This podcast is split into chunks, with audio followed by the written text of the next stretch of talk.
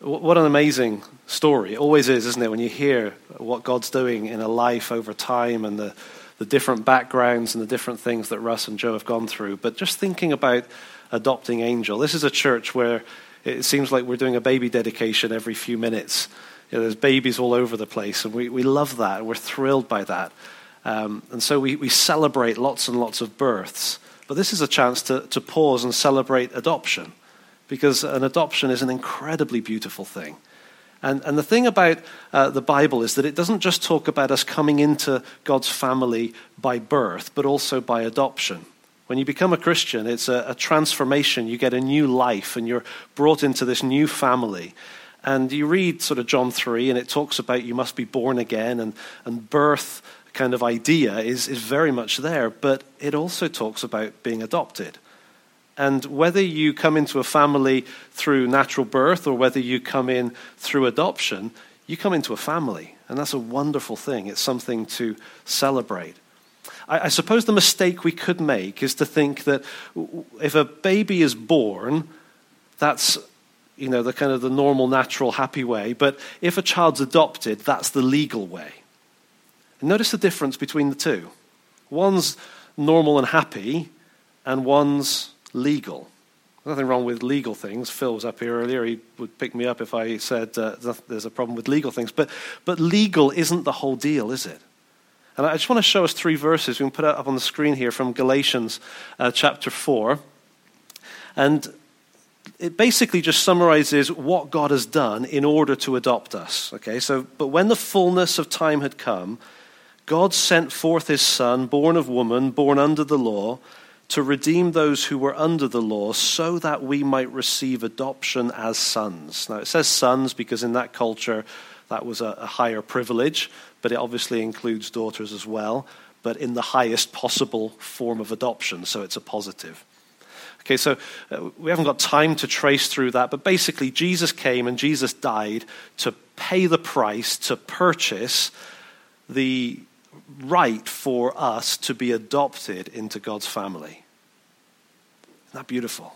Jesus did that. He made it possible for us to be adopted into God's family. And I want you to notice what the next verse says. Because immediately after talking about adoption, it immediately talks not about status or privilege or uh, kind of legalities, that's still to come, but it immediately talks about emotion. It talks about the cry of Abba, Father, that arises within us. I was chatting with Russ and Joe on, on Friday night, and, and just to, to feel the emotion of the adoption of Angel is such a beautiful thing, such a beautiful picture. I was chatting to a friend a couple of weeks ago who uh, adopted a son uh, 18 months or so ago, and he said, Don't ever let anyone say that adoption's just a legal thing. It just melts your heart. My mum was adopted. I, just think it's such a, a, beautiful thing for some for a child to, to go from a potentially usually a very bad situation and be brought into a family where they're loved and to be brought into a, a family that's Christian that loves Jesus. What a wonderful thing that is. And so the cry of the heart, Abba, Father, to, to go from being an enemy of God to calling God Daddy. But actually, who's crying out in that verse? Notice what it says there. It's because you are sons, God has sent the Spirit of His Son into our hearts, crying, Abba, Father. I thought that was a really fascinating kind of insight that, that Joe gave, that she had so much love to give. But for Angel, it, it took time to feel safe and to lean into the embrace. And actually, that's what it's like for a lot of us as Christians, too, isn't it? God has got so much love to give us, but we can stay rigid. We can, we can stay distant. We can try to keep things on legal terms. Technically, you're my father. But from God's side, from Joe's side, from Russ's side, from the parents' side, there's so much love to give. If only we'll accept it and lean in. That's where we are, isn't it? Born into the family of God, adopted legally into the family of God, but the Spirit of the Son is placed within us so that the cry that wells up within actually is the cry of God for us and the cry of God for God, just to be Trinitarian for a second. But the Son's delight in the Father and the Father's delight in the Son. We talk about the glorious love of the Trinity. That's what we're swept into when we become believers in Jesus. And it doesn't require us to somehow manufacture gratitude. It's God that pours out his spirit into our hearts and that cries from within us so that we cry, Abba, Daddy, Father. And that relationship then grows. One of the things that God's given us to help that relationship to grow is communion. To have that regular reminder of just how much He loves us and all that He's done for us.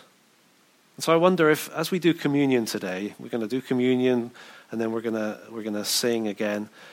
But I wonder if it's almost a bit like angel leaning in for us to take the bread and to take the juice. If we've trusted Jesus, if we've been born, adopted into his family, I wonder if it's just a, a, that little reminder, yet again, of all that Jesus came to do and the love that Jesus showed on the cross with his body given for us and his blood shed for us to say, look, God loves you this much. And as we take the communion today, maybe in our hearts, our response just needs to be, Lord, I, I just want to, I just want to lean in a bit more. I want to accept you've got so much love to give. And I, I just want to accept that. I want to say thank you for it. I want to tell you that I love you. And so if you've been uh, adopted into God's family, then please take the bread, take the juice, and just in your own heart, in your own words, remember what Jesus has done. Give him thanks for that. And maybe you've got words to, to put to what I'm describing, just to, to not be quite so stiff and rigid and, and just to accept the love that God's got to give to you. Accept his embrace just that little bit more. And then after the communion has, has gone round, we'll then sing again and respond to God from our hearts. Let me pray and give thanks uh, for the communion, but also for Russ and Joe too. Father, thank you so much for all that we've heard. It's been a, a privilege to hear from Russ and Joe.